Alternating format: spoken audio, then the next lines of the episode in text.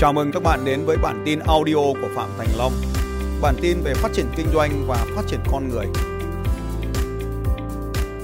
Não của chúng ta sẽ làm việc dựa trên thói quen và kiến thức cũ. Bởi chính cái thói quen và kiến thức cũ này được hình thành bởi những sự liên kết trong thần, các neuron thần kinh theo một kết cấu cũ. Và vì thế mà chúng ta vẫn cư xử và hành xử theo những khuôn mẫu cũ. Và trong cuộc sống của chúng ta bao giờ cũng vậy. Chúng ta đều là những người trưởng thành. Bởi vậy chúng ta đều có những kiến thức nhất định nào đó. Chúng ta đều là những người lớn, chúng ta đều đã được học, chúng ta đều có năng lực nhận thức. Nên chúng ta đến đây đều có những kiến thức. Nhưng đấy chính là bi kịch của cuộc đời.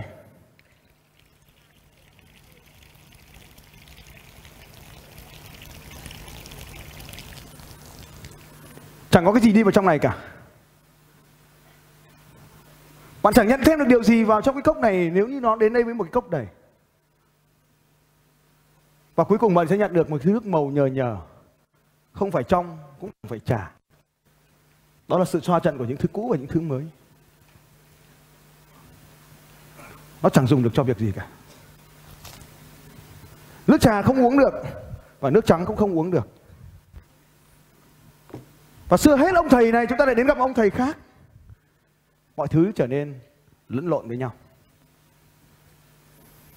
Rõ ràng có một điều gì đó ở đây đã cản trở tôi trong 10 năm trước.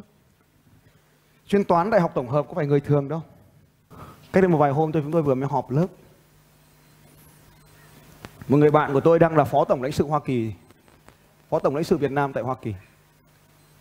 Một người khác đang là giáo sư đại học Birmingham, giáo sư kinh tế học Birmingham.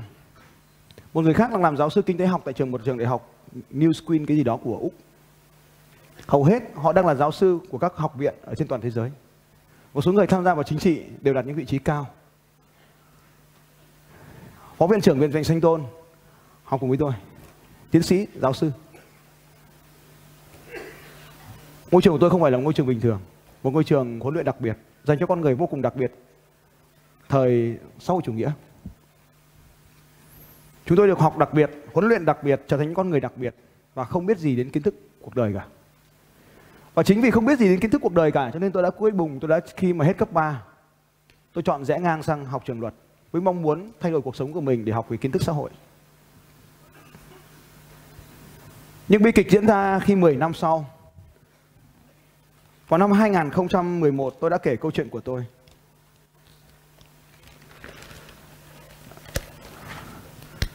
1998 tôi ra trường.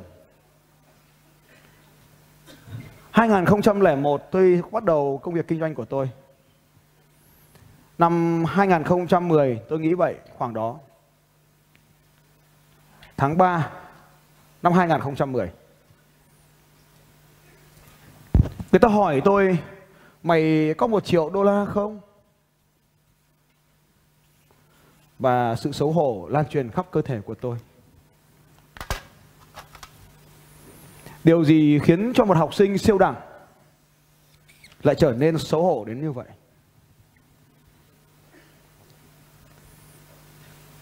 Tôi đến cái lớp học đó, Ngồi phía sách xa sân khấu kia Và chơi game. Thì Anh ta hỏi, Bao nhiêu trong số các bạn ở đây là doanh nhân? Cả hội trường giơ tay lên. Anh ta hỏi Bao nhiêu trong số các bạn ở đây là doanh nhân. Cả hội trường giơ tay lên. Vâng, Bao nhiêu trong số các anh chị ở đây là doanh nhân thật. Cả hội trường giơ tay lên. Vâng, Bao nhiêu trong số các bạn ở đây không có một triệu đô la nào cả. Cả hội trường giơ tay lên. Và tôi quay sang tôi nhìn những người xung quanh tôi nói Mẹ chúng mày cũng có giống tao. Chơi game tiếp Nhưng đến khi anh ta hỏi, Này trong cái bọn mày ở đây có thằng nào là luật sư không? Tôi nhìn quanh, Bên cạnh tôi lúc đấy có thằng Toàn Toàn. Tôi rủ nó đi. Cả đoàn luật sư hôm đấy cũng, Tôi gửi thư tôi mời cả đoàn luật sư đi, Có một thằng đi cùng tôi. Nó bé lẽ nó giơ tay lên, Xong nó quay sang nó bảo, Anh. Rồi anh nốt ván game này đã. Ra ngoài anh thì nó game over. Ra bảo, anh, Gì? Giơ tay. Tôi giơ tay lên. Thì cả hội trường có hai thằng giơ tay Một tít ở dưới. Cái thằng chó chết này nó gọi là đi mẹ, Nó chỉ tôi. Nó chỉ chỉ xuống cái hướng đấy nhưng mà hướng chỉ này thì có hai thằng ngồi cạnh nhau. Thì anh thế nào anh, chỉ mày đấy đứng nó cầm tay tôi giơ mẹ lên. Thế là tôi đứng lên, thằng này nó hỏi, mày có triệu đô la nào không? Nó hỏi, mày làm nghề gì? Tôi bảo, làm nghề luật sư. Thì công việc chính của mày là gì? Công việc chính của tao là giúp đỡ các doanh nhân, giúp đỡ các doanh nhân làm gì? Để họ thành công hơn. Mày thành công chưa rồi? Thế mày có một triệu đô la chưa? Tao bảo, chưa.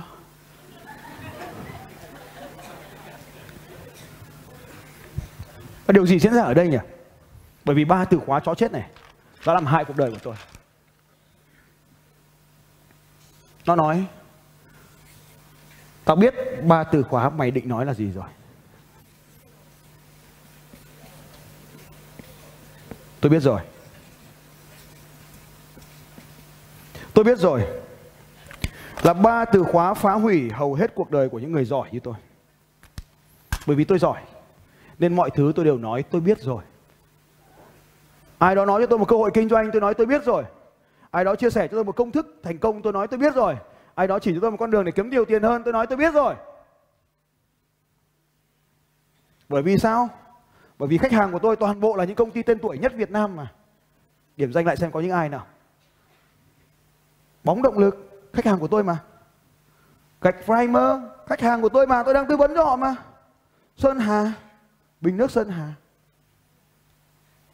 Kangaroo Việt Úc. Máy lọc nước hàng đầu Việt Nam. Các chị cứ kể những cái tên đó ra, đều là khách hàng của tôi hết. Search tên họ trên trên Facebook mà xem. Toàn bộ đơn nhãn hiệu hàng hóa của họ đều được 100% ký đơn bởi tôi. Tôi là luật sư giỏi mà. Tôi giúp đỡ thì các doanh nhân giỏi, họ thành đạt mà.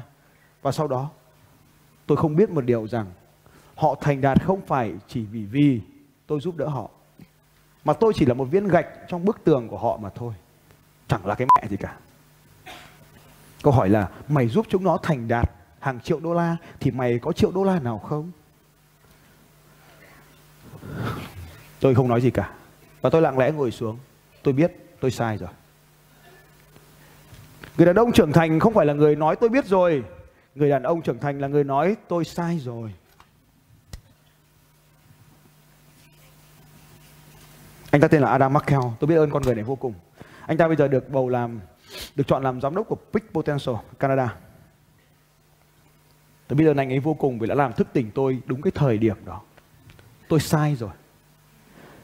Và tôi mới biết một điều rằng những gì mang tôi đến đây thì không thể mang tôi đến kia được. Những gì mang tôi trở thành một luật sư thì không trở thành mang tôi trở thành một ông chủ được. Những gì giúp tôi trở thành một người chồng thì không bao giờ có thể giúp tôi trở thành người cha được. Cái cách mà tôi đang kiếm 2 tỷ một năm thì không bao giờ là cách để kiếm 20 tỷ một năm cả. Nhưng tôi vẫn cho rằng mình đúng trong suốt 10 năm và tiếp tục nỗ lực theo cách kiếm 2 tỷ để mong có một ngày đẹp trời mình kiếm được 20 tỷ. Làm theo cách cũ để mong có kết quả mới. Được gọi là thằng điên. Và tôi đã ngu ngốc như vậy trong rất nhiều năm. Những gì mang ta đến đây thì không thể mang ta đến kia được. Đó là những gì đã mang tôi được đến A thì không thể mang tôi được đến B. Tôi là học sinh xuất sắc nhất Việt Nam. Tôi là học sinh giỏi toán, giỏi tin học. Điều đó trong quá khứ rồi. Những kiến thức đó giúp tôi trở thành học sinh chuyên toán tổng hợp. Nó không giúp tôi để trở thành một người giàu có được. Bởi vì các thầy tôi còn nghèo chết mẹ đi. Làm sao mà tôi giàu được? Họ giỏi toán, cho nên tôi học họ và tôi giỏi toán. Họ giỏi computer, và sau đó tôi học họ, tôi giỏi computer. Tôi là giỏi môn logic học. Tôi mỏi môn hình học. Nói chung là các môn toán học hồi đó khi còn tôi còn rất bé 16 tiết toán một tuần và toàn bộ là những môn toán mà đại học không được học. Điều đó làm cho tôi ngộ nhận rằng mình giỏi. Sẽ có nhiều người nói, Long, mày thật là giỏi Mày thắng cả những vận động viên đua xe đạp chuyên nghiệp. Tôi nói, Ngày xưa tôi sẽ nói, tuyệt vời, đúng là tao. Bởi vì đối với những vận động viên chuyên nghiệp, Đua xe đạp chuyên nghiệp, Tôi sẽ rủ anh ta chơi cờ. Tôi thắng anh ta môn chơi cờ trong một khía cạnh của cuộc đời chứ không phải là thắng các vận động viên đua xe đạp trong môn đua xe đạp. Đây là tôi năm 2009, 9 năm về trước. Trong hành trình đạp xe xuyên Việt từ thành phố Hồ Chí Minh đi Hà Nội. 9 năm rồi. Tôi giỏi, nhưng tôi luôn mang cái giỏi đó của mình ra phủ lấp vào lĩnh vực mà mình không biết. Và tự nhận rằng mình giỏi. Nhưng thực tế tôi chỉ giỏi trong cái lĩnh vực lý thuyết trong giấy nhà trường mà thôi. Chứ không phải kiến thức ở cuộc đời ngoài kia.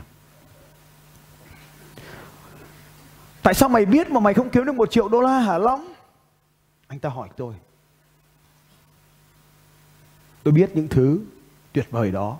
Nhưng đó không phải là những thứ mang tôi đến cái điểm B của một triệu đô la. Và vào thời điểm đó, tôi đã chợt nhận ra tôi sai rồi. Vì tôi sai rồi, nên tôi đến một cái công thức khác của cuộc sống vô cùng kỳ diệu. Ai trong chúng ta ở đây cũng vậy. Để trở thành con người của ngày hôm nay, ta đều phải học tập. Tất đã đều phải học. Tôi gọi là quá trình học tập lần. Chúng ta đều phải học. Và tôi cũng giống như anh chị. Ai cũng phải học mỗi ngày, không khác được. Nhưng mỗi khi ta học thì ta biết thêm một điều. Và điều đó đưa chúng ta tới điểm B. Nhưng liên tục tiến lên, điểm B đó ngày hôm nay lại trở thành điểm A vào ngày mai. Và khi chúng ta đang ở điểm B mà ta vẫn nghĩ mình ổn rồi thì mình không học thêm được điều gì đó nữa, giống như cốc nước đã đầy. Những gì mang ta đến A thì không thể mang ta đến B được. Nên để có thể chứa thêm được những thứ mới vào, ta phải học thêm một cách học mới có tên gọi là ăn lơn. Bỏ đi những thứ đã biết. Dũng cảm bỏ đi những thứ đã biết trong cuộc đời này. Và đấy là một thời điểm quan trọng trong cuộc đời. Từ đó trở đi không còn ai biết tôi học chuyên toán nữa. Tôi chẳng bao giờ nhắc tôi học chuyên toán nữa. Tôi cũng giống như hầu hết những đứa bạn học chuyên toán của tôi bây giờ không đứa nào muốn con của mình chui vào chuyên toán nữa cả. Có một bí mật. Thế hệ next generation của chúng tôi đều được học ở nước ngoài. Vì chúng tôi hiểu một điều rằng cản trở lớn nhất của chúng tôi, thế hệ chúng tôi là không biết tiếng Anh. Nên những đứa con của chúng tôi ngay từ tấm bé, hầu hết, hầu hết, trừ con tôi, hầu hết chúng nó đều được ở nước ngoài. Vì bọn bạn tôi sau khi mà học nước ngoài về thì không đứa nào về Việt Nam nữa. Tôi sẽ nói về điều này, đó là một sự chảy máu chất xám rất nhiều. Tôi sẽ nói về điều này sau. Tôi là còn lại là số ít còn sống ở Việt Nam. Vì tôi vẫn đâu yêu mến đất nước này. Có một người hỏi tôi, với điều kiện như anh, tại sao anh không B1, EB5,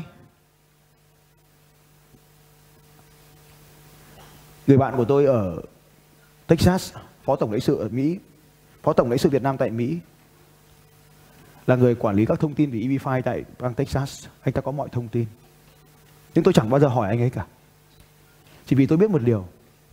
Nếu ai cũng như tôi đều ra đi thì đất nước này ai làm?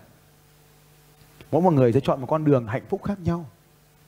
Tôi chọn con đường chứng kiến sự thay đổi của những doanh nhân ở đất nước này. Và tôi cảm thấy hạnh phúc khi còn ai đó cần tôi, tôi sẽ còn tiếp tục ở lại đất nước này.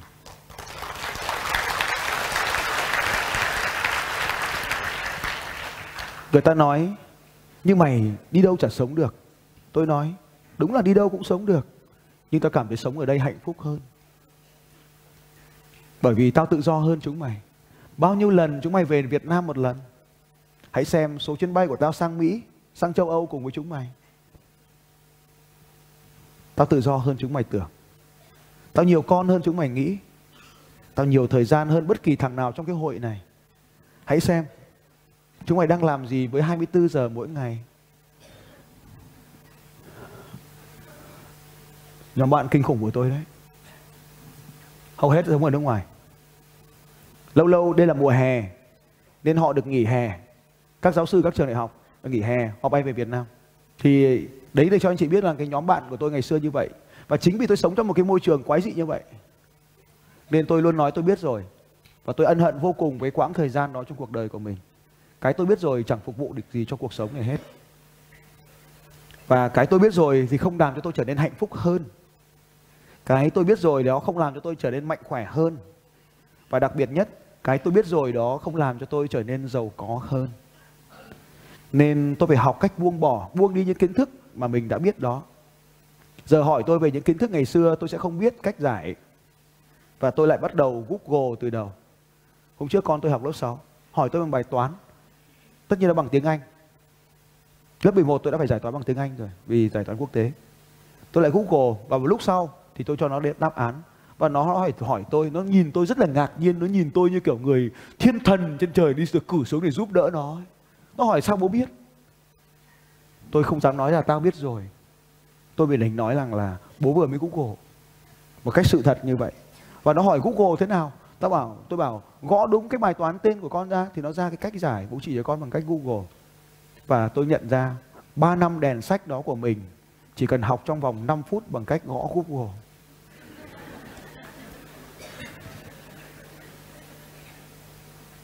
Vậy thì mình phải xóa bỏ đi những kiến thức đã biết để có cơ hội đưa vào đó những kiến thức mới. Quá trình này càng lặp đi lặp lại nhanh bao nhiêu thì điểm B mới càng được đạt đến nhanh bấy nhiêu.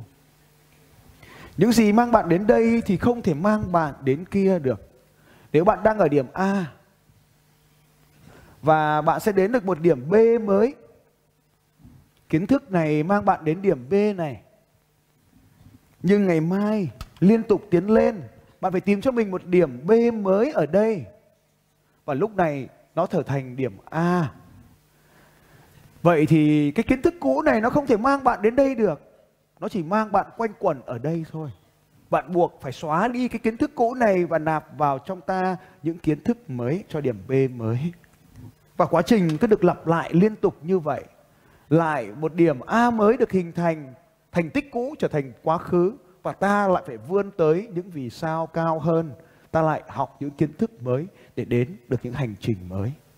Công thức này có tên gọi là liên tục tiến lên. Nhãn hiệu đang được bảo hộ độc quyền, đang được đăng ký bảo hộ độc quyền tại Cục Sở hữu trí tuệ. Đơn đã được Cục Sở hữu chấp nhận. Nên việc sử dụng nhãn hiệu này cần phải là học viên của Phạm Thành Long. Bất kỳ ai sử dụng nhãn hiệu này đều có thể dẫn tới việc vi phạm pháp luật. Như vậy chúng ta có thể nhìn thấy quá trình ăn lơn, quá trình lơn mang ta từ A đến B.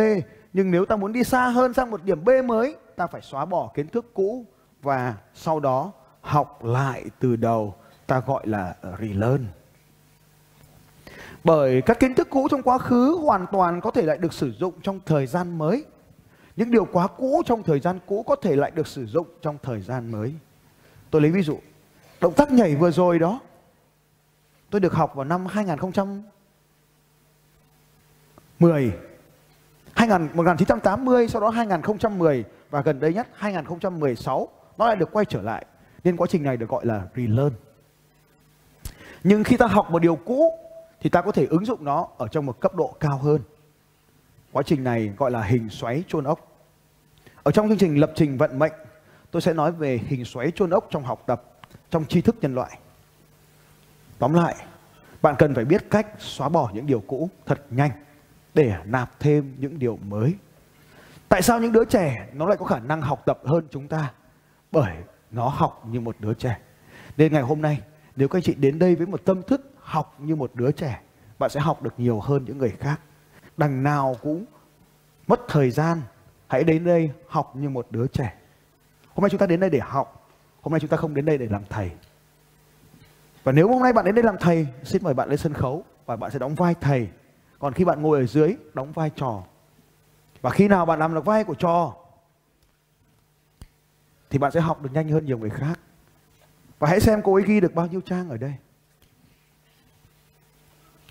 Một trang. Hai trang. Ba trang. Bốn trang. Năm trang. Sáu.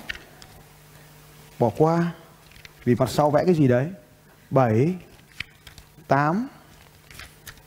Chín, các chị vẫn bảo là chưa, vẫn hết rồi đúng không? Còn lâu 10 đến từ bây giờ đến sáng mai. 11 12 13 14 15 16 17 và khả năng là vẫn còn nữa. 17 trang được viết. Vậy thì các anh chị xem vở của mình xem. Và cô ấy học chương trình này của tôi đến lần thứ bao nhiêu rồi không biết nữa. Lần thứ 6 Và cô ấy vẫn ghi như một đứa trẻ. Và khi cô ấy làm như vậy thì điều gì diễn ra? Tất cả những người của cô ấy Sẽ học theo cách của cô ấy đang học. Chị Huyền chị học Thì con chị cũng sẽ học theo chị. Như vậy bất kỳ điều gì chúng ta làm ngày hôm nay đều có thể ảnh hưởng tới công việc tiếp theo của chúng ta, đều có thể ảnh hưởng đến thế hệ tiếp theo của chúng ta. Nên hãy chú ý điều này, học tập mang tính di chuyển. Khi bạn thay đổi, quyết định thay đổi cái gen học tập của mình thì nó sẽ di truyền sang cho con cháu của mình. Điều gì sẽ diễn ra nếu buổi tối các anh chị về nhà xem tivi, con mình nó cũng sẽ xem tivi. Điều gì sẽ diễn ra nếu buổi tối mình về mình dở sách ra đọc, con mình nó cũng sẽ đọc sách. Không có gì gì gọi cả. Vậy thôi. Một sự thật rằng tôi chưa bao giờ dạy con tôi. Tôi không bao giờ ngồi kèm con tôi. Bởi vì tôi nhớ một điều rằng thế này. Ngày xưa mẹ tôi kèm thằng em trai tôi. Nên giờ nó đành vào công an. Để đi kèm người khác.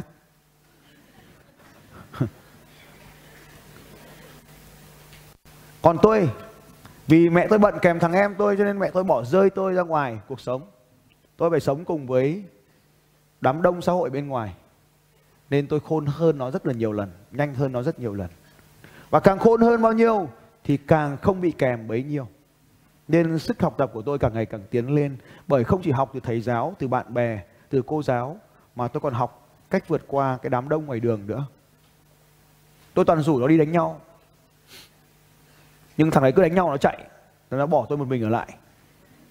Nhưng mà tôi rất là biết ơn cái thằng đấy khi tôi bị bỏ lại ở trận địa một mình đánh nhau với ba thằng khác, thì tôi học được thêm một cách là tôi nếu tôi mạnh mẽ hơn tôi tự tin hơn tôi kêu to hơn tôi gào mạnh hơn thì tôi có thể tấn công được ba thằng trông mặt tôi sát thủ chưa bên phải nhất đấy là tôi đấy ba lô đấy, cái gì đấy gọi là mũ nồi đấy cái mũ nồi này là một cái à, hình ảnh rất là đẹp của tôi trong quá khứ. Bên phải tôi là cái bàn thờ ông nội tôi. Cái bàn thờ ông nội đấy có một cái bức ảnh truyền thần là ông nội tôi là liệt sĩ hy sinh ở trận Pháp, đánh Pháp ngày xưa. Có một cái mũ nồi nên là tôi rất thích cái mũ nồi này. Tôi muốn giống ông nội tôi. Ông nội tôi bố tôi cũng không biết. Đánh Pháp thì tôi rất thích cái mũ nồi đó. Cái, cái bức ảnh này rất là đẹp. Tôi của năm 1979 cách à, một vài tháng nữa thì tàu đánh Việt Nam và bỏ chạy và cái thằng bên cạnh đấy là thằng công an đấy đấy đẹp không? Đẹp mà ở trước là con vịt đấy tôi nhớ lắm cái ảnh này con con vịt vàng ở trước cửa ấy. À, con vịt của tôi rất là đẹp con vịt của nó cũng đẹp. Thế thỉnh thoảng tôi lấy kéo tôi cắt con vịt của nó đi tôi có con vịt đẹp hơn nó. Ai bảo mày mặc giống tao? Mày không được quyền mặc giống tao hay tôi cắt con vịt nó đi? Thế là nó khóc nhè thế khóc nhè thế tôi ra lêu lêu nó trêu nó. Thế là càng thích hơn. Đấy. bà nội tôi mất rồi. Khi tôi sinh à, đứa đầu tiên thì bà nội mất. Lách bách quá khứ nữa, quay trở về quá khứ hơn nữa, lâu hơn nữa, xa hơn nữa. À cái cái này thì nó rất là hay các anh chị, tôi bị đánh đòn cái trận này. Và tôi vẫn không hiểu tại sao tôi bị đánh, cho đến khi tôi lớn hơn. Các anh chị thấy cái cái gì tôi đang cầm vào tay không? À đèn ông sao sau năm cánh tươi màu. Thế thì ở ở cái ở cái cạnh nên nó có cái trống, cái que trống, các anh chị có biết không? Nó mới rơi mẹ ra. Nó mới rơi ra, tôi mới lắp vào. Lắp vào thì rơi đúng về cánh. Nó mới thủng, nó kêu bộp một cái. Tôi thấy hay quá, pháo nổ thế là tôi lấy cái que tôi chọc xung quanh cho nó nổ. Bố tôi rửa bát xong thì vào nhà thì nó nổ hết cả ngôi sao rồi. Thế là hôm đấy là đi rước đèn ông sao không có. Thế là tôi bị ăn đòn một trận. Ừ. tôi chọc tôi xong tôi chọc thằng bên cạnh luôn.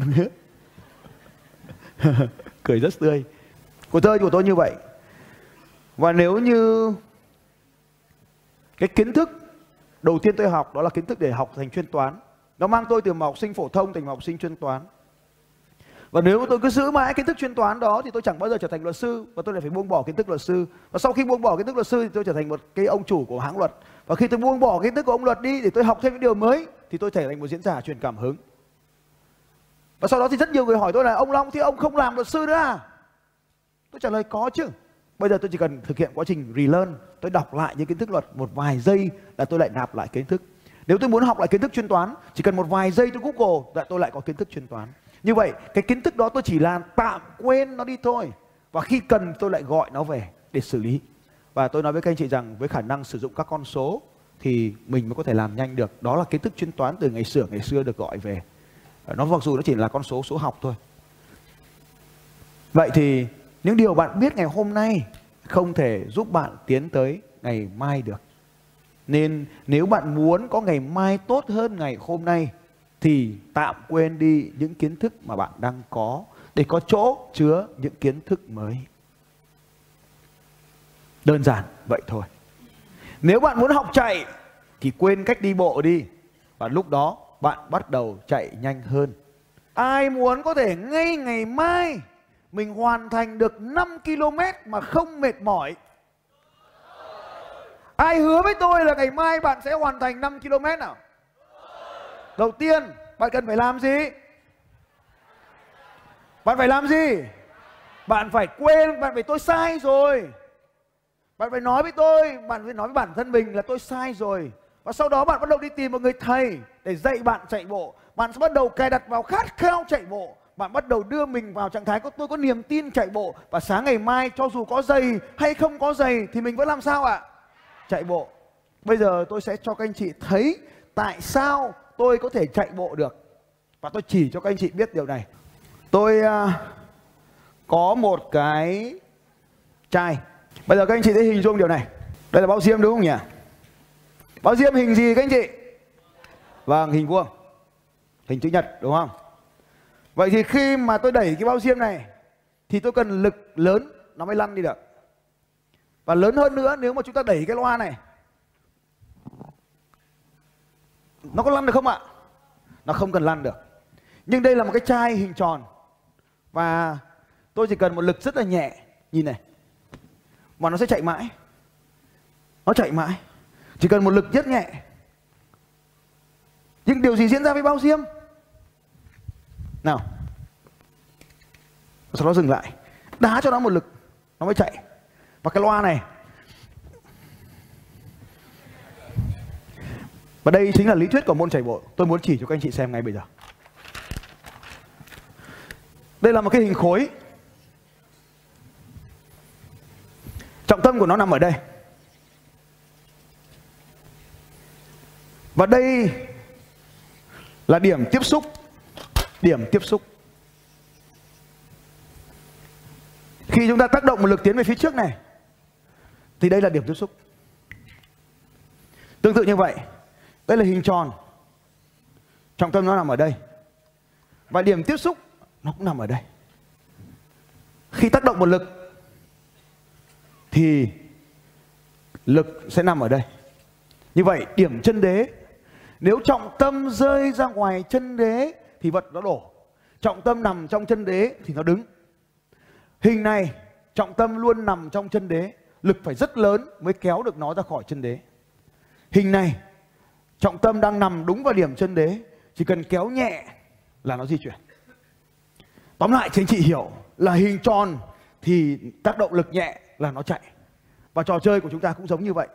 Bạn phải xóa bỏ đi kiến thức của môn chạy bộ. Môn chạy bộ có nghĩa là thế nào? Người này. Và bạn sẽ có xu hướng thế này. Chân của bạn sẽ có xu hướng thế này. Và chúng ta tiến về phía trước. Sau đó chúng ta tiến về phía trước sau đó ta tiến về phía trước. Lúc này trọng tâm của bạn đang ở đây. Nó nằm trong chân đế, nên nó cản trở giống như chúng ta đang lăn bao diêm vậy. Còn trong môn chạy bộ, kỹ thuật chạy bộ được làm như sau. Ta nghiêng người về phía trước. Nó đổ người về phía trước, nên ta phải tiếp tục, ta tiến về phía trước. Và cứ như vậy nó diễn ra, ta nghiêng người về phía trước. Và nghiêng người đến đâu thì chân rơi đến đấy hình dung thế này người chúng ta nghiêng thế này và khi chân tiếp xúc với mặt đất thì chân nằm ở đúng chân tư thế này. Chân của bạn nằm ở đúng trọng tâm và bạn nghiêng người nhiều thì bạn chạy nhanh, nghiêng người ít thì bạn chạy chậm. Bàn chân được tiếp xúc bằng nửa mũi phía nửa bằng trước. Hầu hết những người đi bộ thì đều tiếp xúc ở nửa sau. Những người đi bộ sẽ tiếp xúc ở nửa sau, những người chạy bộ sẽ tiếp xúc ở phía trước bàn chân. Vậy thôi. Xin chào các bạn và hẹn gặp lại các bạn vào bản tin audio tiếp theo của Phạm Thành Long vào 6 giờ sáng mai.